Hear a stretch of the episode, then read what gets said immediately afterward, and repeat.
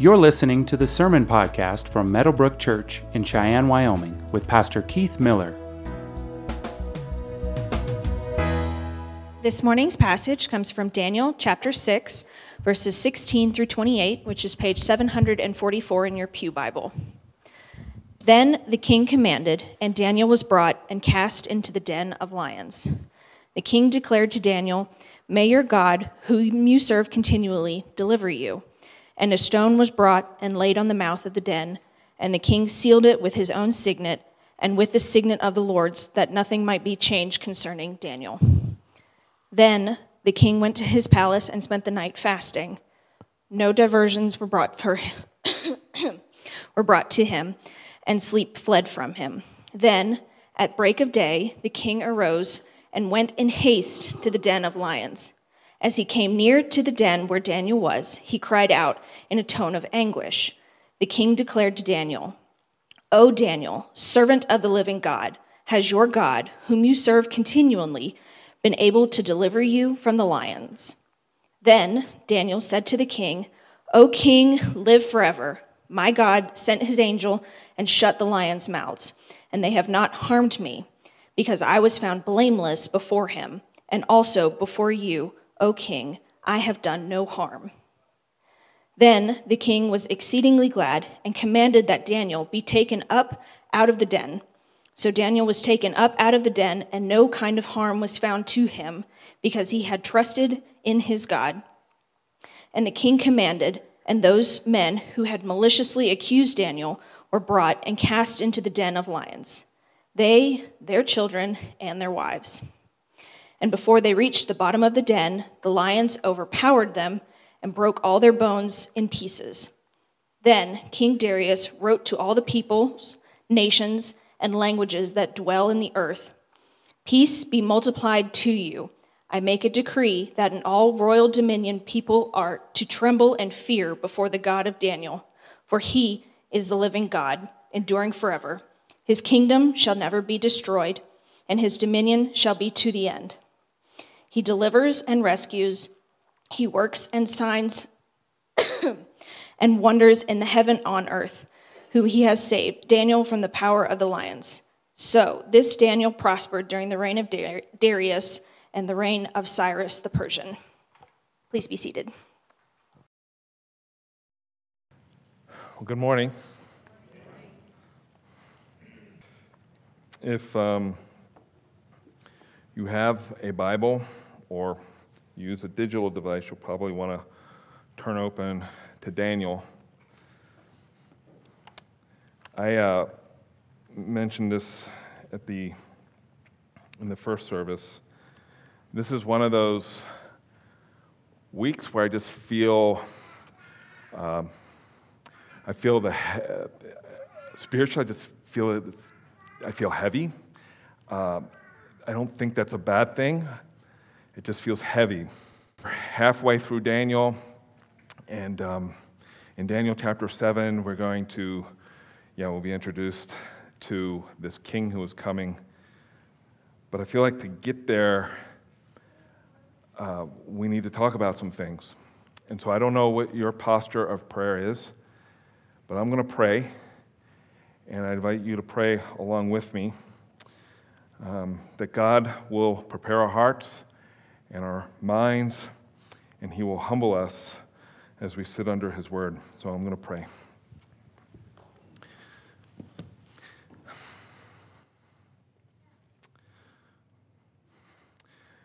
The Word of God says, Take no part in unfruitful works of darkness, but instead expose them.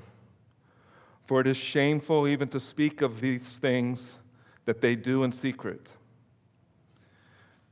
But when anything is exposed by the light, it becomes visible. For anything that becomes visible is light. Therefore, it says, Awake, O sleeper, and arise from the dead, and Christ will shine on you. Lord God, I ask that you would open our eyes today, soften our hard hearts today, give us ears to hear today what it is that you want to speak to us through your Spirit and through the proclamation of your word. God, humble us, wake us up, awaken in us a desire that hungers and thirsts for you. And have your way through the power of your Spirit. May He move in our midst to, to, to, to break whatever strongholds that are surrounding our lives, to break those down, to humble us so that we might see you. It's in Jesus' name we pray. Amen.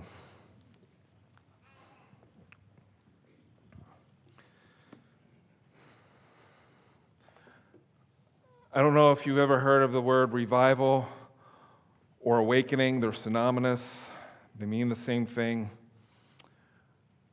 What I want you to understand, what revival is not, is that it is not a gathering where there's a sermon full of manipulative appeals to renew your vows to Jesus. That is not a revival.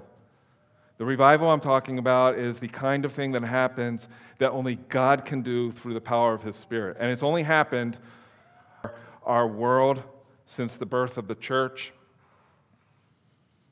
In their book on revival titled A God Sized Vision, which I commend to you, I think you should read it. It's really good. It talks about these different stories, how the Spirit of God moved powerfully. Colin Hansen and John Woodbridge, who wrote the book, said of genuine revival that the Holy Spirit contends and convicts, but he does not manipulate as he grants Christians a new experience of God's presence and power. When revival uh, happens, the kind of revival that I'm talking about, the church first uh, develops a, a renewed uh, appreciation and love for the central truths of Scripture, like the authority of the Word of God, that sinners are justified by faith alone, in Christ alone, that the death of Jesus on the cross is enough to cover all of our sins, that Jesus' miraculous resurrection is not only real, but we feel the weight of that, we, we, we, we experience the power of that in our lives that the sovereign intervention of God in our world is a reality, that He is active and moving in our world, and that and, and also what awakens in the church when revival happens. Uh, an awareness of God's holiness and judgment of sin. You know, we've had four, at least that I can count, four awakenings or revivals that have happened. I'm not going to go into the details of those. You can download the manuscript and read a little bit about those later this week. But they, uh, the, the guys who wrote this book said during revival, the church worships, prays, preaches, and evangelizes only with intensified force. One person who was a part of one of the uh, awakenings, it lasted about a, a year, with a bunch of businessmen, started in a prayer meeting. He said, In the church, there is a genuine revival when she rises and shakes herself from the dust and puts on her beautiful garments, which have been laid aside to her great discomfort and reproach. In 1904, one of those awakenings, it's known as the, the, uh, the Welsh awakening, it started in Europe and it found its way, it spread to North America. When it came to our country, it spread to Pennsylvania. It um, found its way to North and South Carolina, to Georgia, Taylor University, Yale University, Asbury College, and of all places, Denver, Colorado. To my knowledge, it never reached Wyoming. Police reported a 60% drop in drunkenness and 40% fewer people in jail. This is what I find interesting. Profanity so diminished in the coal mines that the mining horses responsible for pulling the coal, the coal carts did not understand the commands of the miners. Revivals, they don't happen frequently, and when they happen, they seem to be, it seems to be quick, kind of like a brush fire. It comes through, and that's it. But it is for, I believe, the purpose of awakening the church to the mission that God has called her to.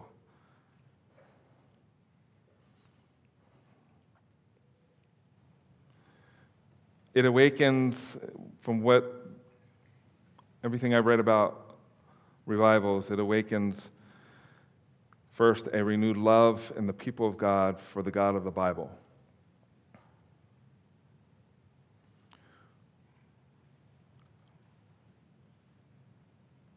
In America, the church is sick.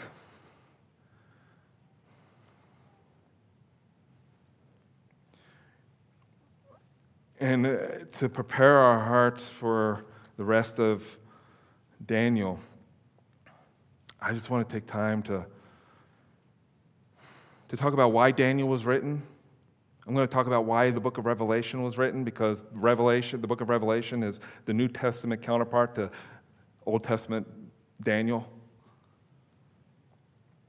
And then I'm going to give you three, call them presuppositions that you need to wake up in the morning understanding and believing if, um, if you're going to live the Christian life well. In Christian circles, there is a danger, especially in my tribe of evangelicalism, to read Daniel, especially chapter 7 through 12, which is highly prophetic, and then Revelation, the book of Revelation, and read it and say, well, that doesn't apply to me. I'm going to be raptured out of the world, and, and this is just for the rest of the world, and the rest of the world can go to hell, and I get to watch from heaven. that is not the point of Daniel or the book of Revelation. In fact, I believe from everything I read in the scriptures that we will not be exempt from a time of trouble that is coming, but we're certainly not exempt from suffering.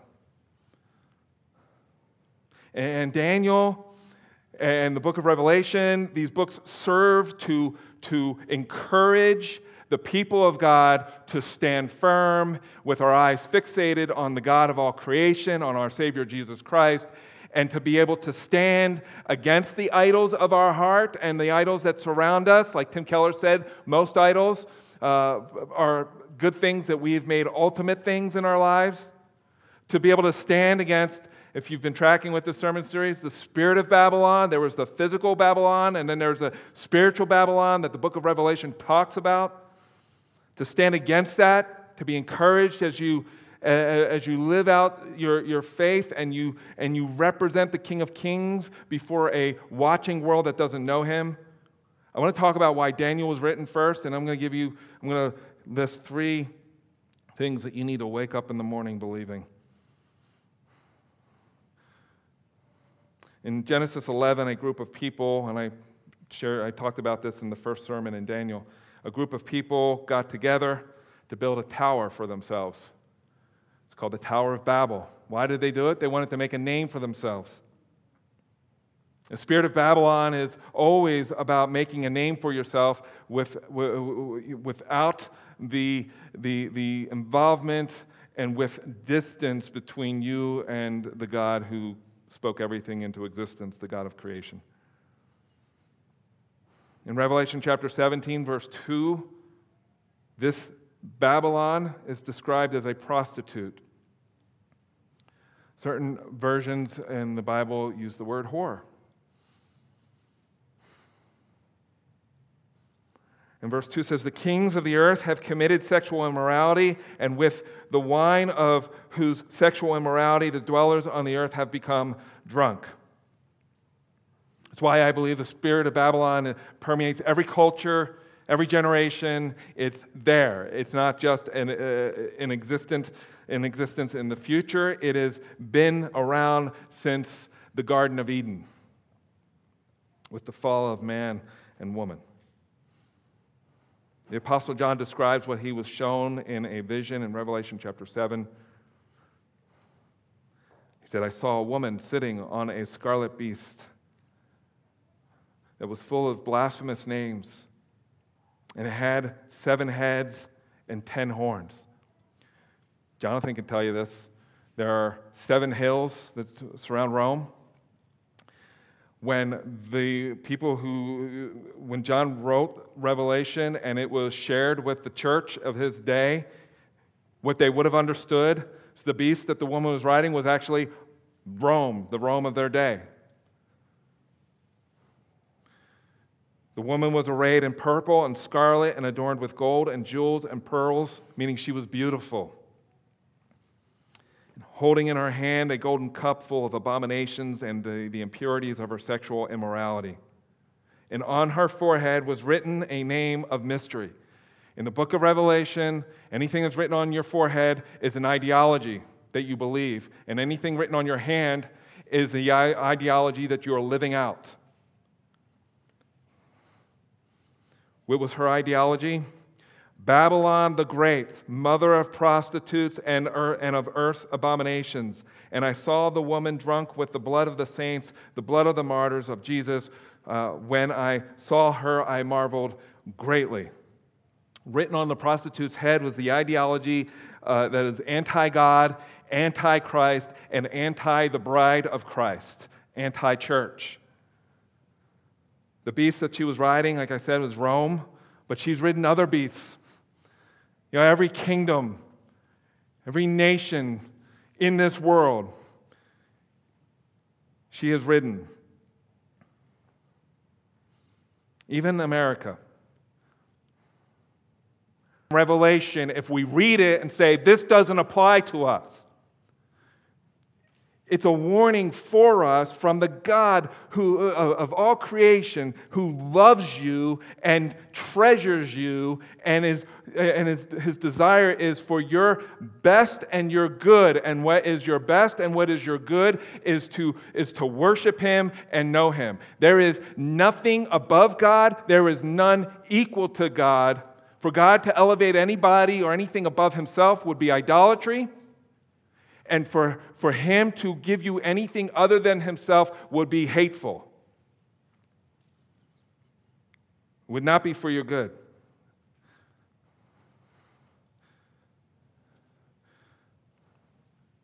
And so the first six chapters of Daniel is really about Babylon. And when we look at the life of Daniel, we're not looking at some super Christian here. We're not looking at some super man of God. He, this is a, a picture of what faithfulness can look like when you're surrounded by Babylon.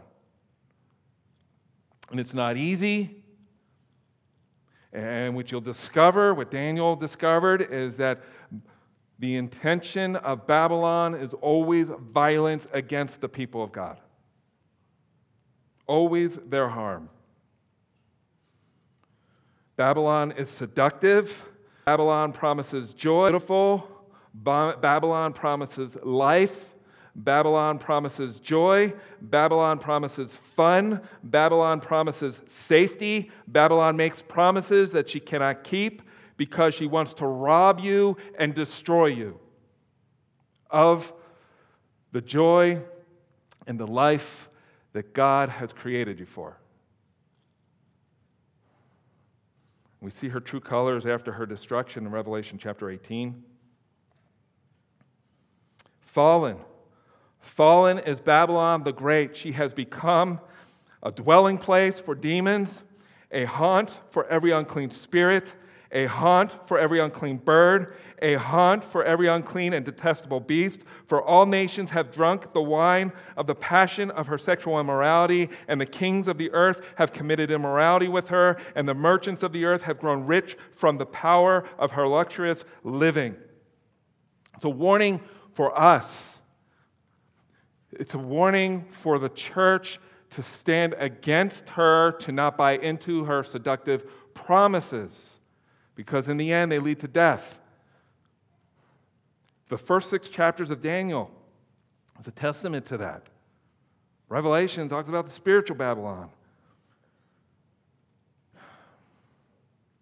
And every nation, every nation is sleeping with her.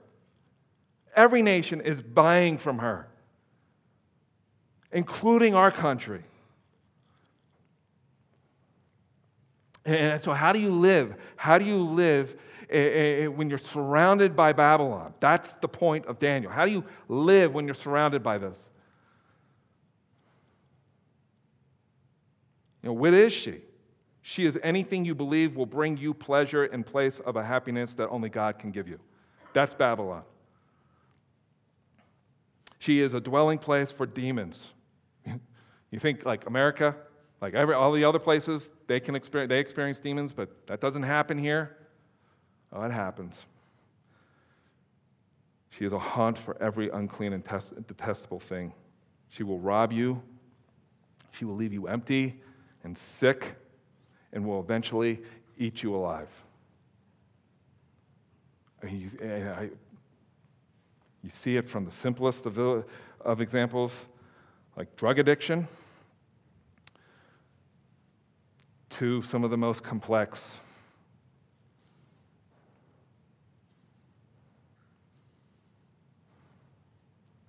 Like putting your hope and your trust in a political party, whether it's Republican or Democrat. Anything, anything that weans us away from being satisfied in Jesus Christ is a whore that wants to destroy you and wants to rob you. And we, the American church, and I, believe me, I didn't wake up thinking, or this week, I didn't think, oh, let me find a sermon that will make everybody feel uncomfortable, including myself. Like, this is not fun. Like, I, like my heart rate was in the hundreds when I, before I came up here. Like, this is not fun. I, like, I never think about what I'm going to wear on Sunday morning. Well, I do. I mean, I, I kind of, but I mean, like, I don't think about the color of my shirt. I thought about that this morning. Like, I'm like, will red do something? like, make people more angry? Like, this is not fun. I, I in our Mining God's Word class, is a class on you know how to study the Bible, and it's awesome. I love it. It's on Tuesdays. I'll offer it again. But we were talking after the class, and somebody asked me, "How is it we have all these resources in, our country. We have all these resources of how to study the Bible and know the Bible. And, and, and you know, before our eyes, like this last week was that we're you know, studying as, as a way of helping us understand a particular text that we're you know, studying in, in our Bibles. How is it that we have all these things and yet it seems like we're the most anemic, sick version of the church in the world? Because what's happening is spiritual. And, and the, I, I thought maybe COVID, God would, would use COVID, maybe He still will. He would use COVID to, to, to rescue us from that, cause us to be more dependent upon Him, because nothing uh, causes you to look up, you know, look up more than a pandemic or disease or death, right? Because then you feel helpless. But instead, I feel like we and this is not, I'm not talking just the Meadowbrook, I'm talking about like statistics here. Like one of the symptoms of, of COVID is what? Losing your taste. How many of you lost your taste? Some of you are like, I'm not saying I got COVID or I'm afraid to raise my hand. Somebody might ask me if I was vaccinated or, or not. Or I know people who've lost their sense of taste. I know people who've lost their sense of smell. It seems like in the church, some of we've lost our sense of taste to see that the Lord is good. And so I think this, this uh, you know, how do you stand against Babylon? How do you, how do you live in, in the midst of, of Babylon when you're surrounded by Babylon? How do you stand against the idols of your own heart? Well, I think it's what you fill your mind with and, and how it affects your heart. Not just filling your head with knowledge, but what is it doing here? Like in, in your, the core of your, your, you know, the seat of your emotions. Like what is it doing there? Because what we're experiencing in our world is spiritual. And it's nothing new, it's just different dress. 2 Corinthians chapter 10, verses 3 through 6 tell us what we're up against. Let's read this together. For though we walk in the flesh, we are not waging war according to the flesh. For the weapons of our warfare are not of the flesh, but have divine power to destroy strongholds. We destroy arguments and every lofty opinion raised against the knowledge of God, and take every thought captive to obey Christ, being ready to punish every disobedience when your obedience is complete. How do we stand against these things? Well, it starts with knowing who God is, filling our minds with him and, and having that affect our hearts. That's what I love about, uh, I love about Jonathan Edwards, who God used as one of the catalysts to uh, spark the first Great Awakening in the 1700s, in 1732. Um, he said, I aim in such a way to preach to add light to the mind and fire to the heart. That God uses His Word, and through the power of His Spirit, He, a combustion can, you know, happens where uh, a person is awakened and, and made alive to Him. It's a supernatural thing. So, how do you guard against the idols and stand against Babylon? Well, I got three, three presuppositions, three things. Like, you know, a, a presupposition. Here's a presupposition. Um, I'm not trying to sound smart.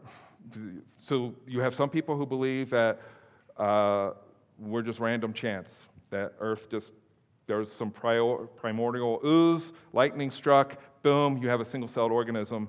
There's a verse for that. Psalm says, The fool has said in his heart that there is no God, but people arrive at that, start with that conclusion. And then you have others who say, No, there's an intelligent being who's responsible for everything that we see. And for us, that intelligent being is the God that we read about in the Bible. So we got to start there. Who is this God? That there, are, and Daniel tells us, I think there's no, this is no accident, it's very intentional, that there are three things that emerge from the first six chapters of Daniel that will help us stand against Babylon and the idols of our heart. And, and my hope will be one of the catalysts that launches maybe another revival or an awakening in our own hearts, in, in Wyoming maybe. The first is this, is that only God can change times and seasons. Only God can change times and seasons. We see this in Daniel chapter 2. When, um, you know, I'm, I'm not going to go into the details, just check out the sermons. I've preached three separate sermons on these passages. I'm just going to highlight them. Only God can change times and seasons. In chapter 2, verse 20, Daniel just praises God. Blessed be the name of God forever and ever, to whom belong wisdom and might. He changes times and seasons. He removes kings and sets up kings. He gives wisdom to the wise and knowledge to those who have understanding. He reveals deep and hidden things. He knows what is in the darkness, and the light dwells with him. God is the only one who changes times and seasons. He's only, there's only one who can remove kings and set up kings. There's only one who gives wisdom and understanding. There's only one who reveals deep and hidden things. There's only one who sees what's in the darkness. And it isn't Babylon. It's not your party of choice. It's not a republic, it's not a democracy. It's God.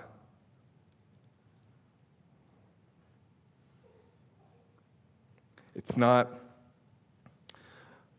the woke culture, and it's certainly not what truth you feel is your truth.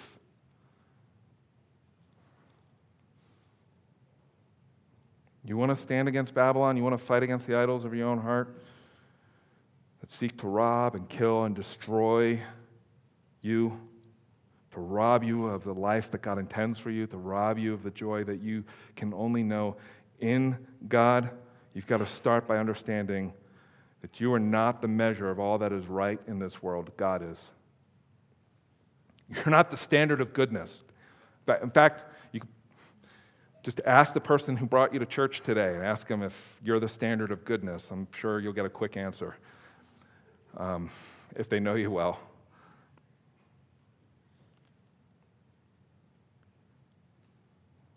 There is only one God, and he will not share his throne with anyone, especially as I looked it up, especially with wannabes like us. You know what a wannabe is? I looked it up. I looked it up in the Urban Dictionary. You want to know what the Urban Dictionary says? I mean, I, I know you've been dying to know this, right? Um,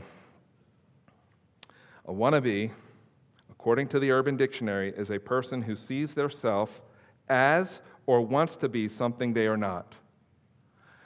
We're, we live in a world full of wannabes who behave or think or believe that they are something they are not. There is only one God, and he will not share his throne with any other. There is none before him, there is none equal to him. There's only him. He is the measure of all that is good and is right.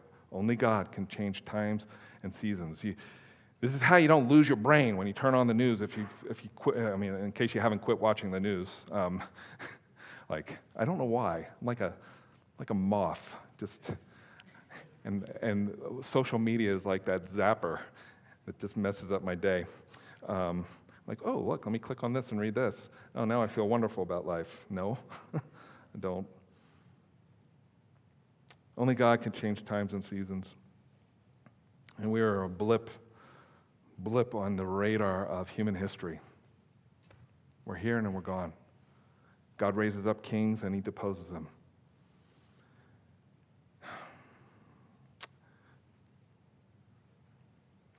And then, secondly, only God is eternally sovereign and benevolent. This is, this is so good, right?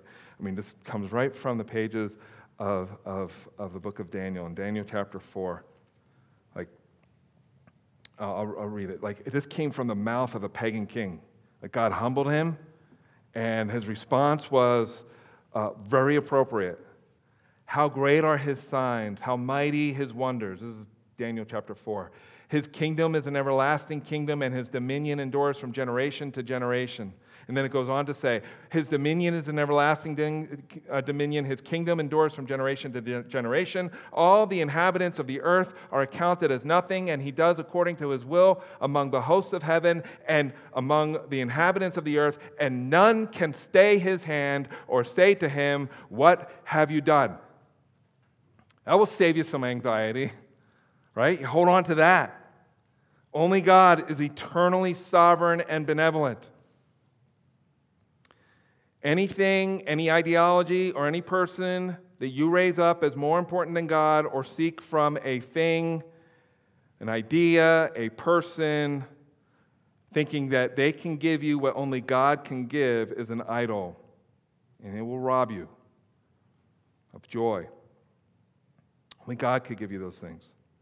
I was thinking about this. If God, in light of uh, Daniel chapter 4, if, if God if, if the God of the Bible is truly God, then he must be all things perfect, and nothing can be above him or equal to him. Therefore, God is equally, perfectly, and infinitely holy. God is equally, perfectly, and infinitely just. God is equally, perfectly, and infinitely powerful, wise, and all knowing. Let that settle on your heart. If God is truly God, then he is also equally, perfectly, and infinitely merciful. This means that God is equally, perfectly, and infinitely loving. Because God is God, he is equally, perfectly, and infinitely graceful. God is all of these things, and therefore he is equally, perfectly, and infinitely benevolent. He doesn't need to improve upon himself. I've said this a bunch of times. We do. And he is, he is everything that is right and good. And to know him is to, to know the, the, the joy and the peace that we were made for. We were wired for him. We were wired from everything about us was wired to know Him. That's what sets us apart from all of the, re- uh, uh, the rest of creation, from your dog and from your cat. We are human beings created in the image of the living God, and our joy flows from knowing Him. We were made for Him. And this is why uh, Jeremiah in chapter 2, Jeremiah, at the height of uh, Israel's idolatry, God accused his, his people of two things. He said, Be appalled, O heavens, at this. Be shocked. Be utterly desolate, declares the Lord, for my people have committed two evils. They have forsaken me, the fountain of living waters, and hewed out cisterns for themselves, broken cisterns that can hold no water. A cistern is like a container that they would put out and it would collect the, the rain so they can drink from it. And God said, My people have committed two evils. They've turned from me, the source of joy and contentment. They turn from me. And, and they're drinking from cisterns that are broken, stagnant water that is polluted. And as they, eh, eh, knowing that, or maybe not even knowing, but as they drink it, they will get sick and they will die. They traded off, or they traded the all sufficient God who seeks our. That's in John chapter 10, verse 10. If you want to stand firm against Babylon, against the idols of your heart, you got to start with understanding that only God is eternally sovereign and benevolent. And thirdly, only God can rescue you from that Babylon. You're surrounded by it. Only God can rescue you from it. And it's a miracle when He does.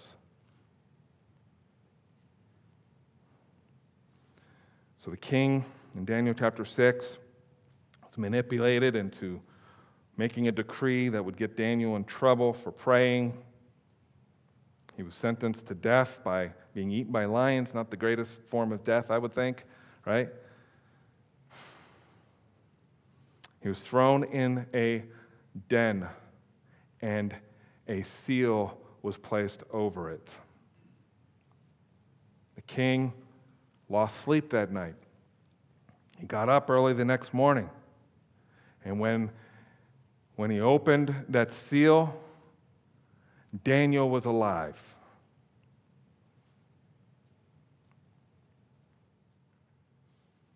And the king came, you know, he, he said, Daniel, are you alive? Angel and shut the lion's mouth. He said, Yes, O king, live forever. My God sent his angel and shut the lions' mouths. And they have not harmed me because I was found blameless before him. And also before you, O king, I have done no harm. And so the king made a decree which, comes, which informs this third, this third presupposition, this third thing that you got to be convinced of, that you have to have in your mind. He says, I make a decree that in all my royal dominion, verse 26 of chapter 6, that people are to tremble and fear before the God of Daniel, for he is the living God, enduring forever. His kingdom shall not be destroyed, and his dominion shall not be, be to the end, or his dominion shall be to the end. He delivers and rescues. He works signs and wonders in heaven and on earth. He who has saved Daniel from the power of the lions. And as I think about this, this, this decree that this pagan king made, I, I can't help but think of another den. There's a tomb. I think that's the point of Daniel 6. Think about it. Daniel 6 comes right before Daniel chapter 7. Daniel 7, chapter 7 is about this king who is coming to make all things new and right.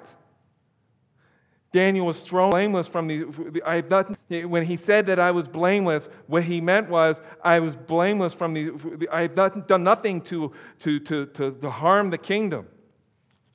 But Daniel knew that he was a sinner, just like you and like me, in need of God's redemption and forgiveness of sins. I can't help but think of that other tomb, that den. Jesus was arrested, and he was brought before a crowd.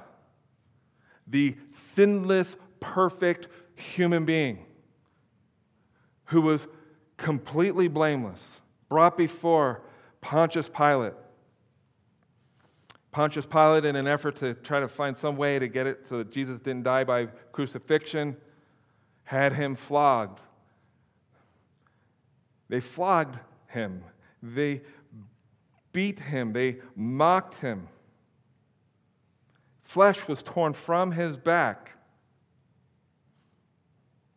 He was brought before that crowd and was asked, What shall I do with this man? And they cried, Crucify him. The religious leaders who wanted Jesus dead had bought into the seductive lies of Babylon. So did Pilate. So So Jesus was sentenced to be crucified. He had to carry his cross to Golgotha, and he was nailed there. And his hands and his feet, over top of his head, was a sign that said, King of the Jews. And as he, as he hung there, he bore your guilt and my guilt, all of it. I said a while back if anybody knows your heart better than anybody else, it's God. And he sent his son anyway. Jesus hung there and he died a death that you and I deserved. Why? To purchase for himself a bride called the church. You and me and all who place their faith and trust in Jesus Christ. He was taken down from the cross and he was placed in a tomb and it was sealed shut. And three days later, on Sunday morning, the tomb was open and he had risen from the grave. And do you want to know what was on him? It was God's stamp that said, acquitted. To all who would believe in my son, acquitted, pardoned, forgiven, in the form of nail scarred hands and feet, future sins. We are called, the, God calls us his treasured possession. We are the bride of Christ. We are, we are betrothed to the second member of the Trinity, something nothing or anyone in all of creation gets to claim except for redeemed human beings. That's why the Bible says that angels stand on tiptoe and marvel over this redemption that you and I have been made partakers of. How is it? I can, I can hear the angels you know, singing and saying, How is it that sinners who wanted to usurp the throne of God have been offered the gift of redemption through the Son of God. And as Jesus hung on the cross, I can hear the angels quoting verses from Jesus Come to me, all who labor and are heavy laden, and I will what? Give you rest. Not Babylon, not your political affiliation, not the woke culture or even the unwoke culture. We got that now. None of that. It's all Babylon. Christ is Jesus. Satisfy our hearts, brothers and sisters. Church of Christ is Jesus, Jesus alone. Come to me, all who labor and are heavy laden, and I will give you rest. Take my yoke upon you and learn from me, for I am gentle and lowly in heart, and you will find rest for your souls. For my yoke is easy and my burden is light. And all who place their faith and trust in Christ, that is, every one of you in this room watching the live stream who has placed their trust in Jesus as the one who lived the life we could never live, died a death that we deserve, not him, and on the third day rose from the grave. I think all of heaven sings the scriptures over the redeemed of God. That's you and me. 2 Corinthians chapter 5 verse 17 is one of those verses. Let's read this together. Therefore, if anyone is in Christ, he is a new creation. The old has passed away. Behold, the new has come. And the American church is sick. And I really do believe that the only hope to wake us up is an awakening and a revival in our own hearts. And I can't manipulate that in anybody. I can't make you want you want pizza, right? Like I love Jonathan too. We, we love pizza. Um, but I can't awaken an appetite in you for pizza. I can't make you when you walk into like some pizza shop, especially on the East Coast, or Jonathan say, well, "No, you haven't had anything until you've been to Italy." But um, I've not been there yet. But uh, when you walk in, Nobody can manipulate you into, into agreeing or believing that what you smell smells really good. Unless you really understand that, man, this smells awesome. I can't make you develop an appetite for pizza unless you is created in you is an appetite and a desire for pizza. Maybe you're repulsed by pizza, pick something else. Um, I can't, I can't make you open this and just savor the Word of God and say, oh, man, this is good. This is so good. Like, this is life. This is life for my hard heart. This is how my hard heart can be melted like butter. This is the Word of God. I can't make you desire that. I can't make you, you know, just sense just draw in the senses of like who God is as you read the word and, and say, man, God is awesome. He is the, the, the greatest reality in my world. I want more of Him. I can't do that in you. I can't make you taste and see that the Lord is good. I can't awaken that in you. But you know who can? The Spirit of God can do that. All I can do is open the book with you. You can open the book at home. You can read it for yourself. God is in the business of taking the power of His Word, the proclamation of His Word, along with the power of His Holy Spirit to awaken people who were dead and make them alive in Him. I think the only thing that will awaken a sleeping church in America is a a revival that only the Holy Spirit can bring.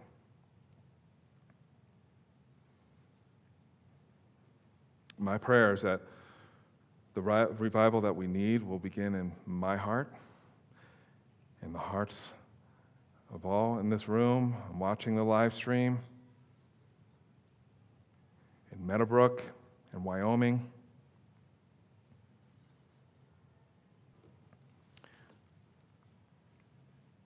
turn their eyes to Him and run from Babylon.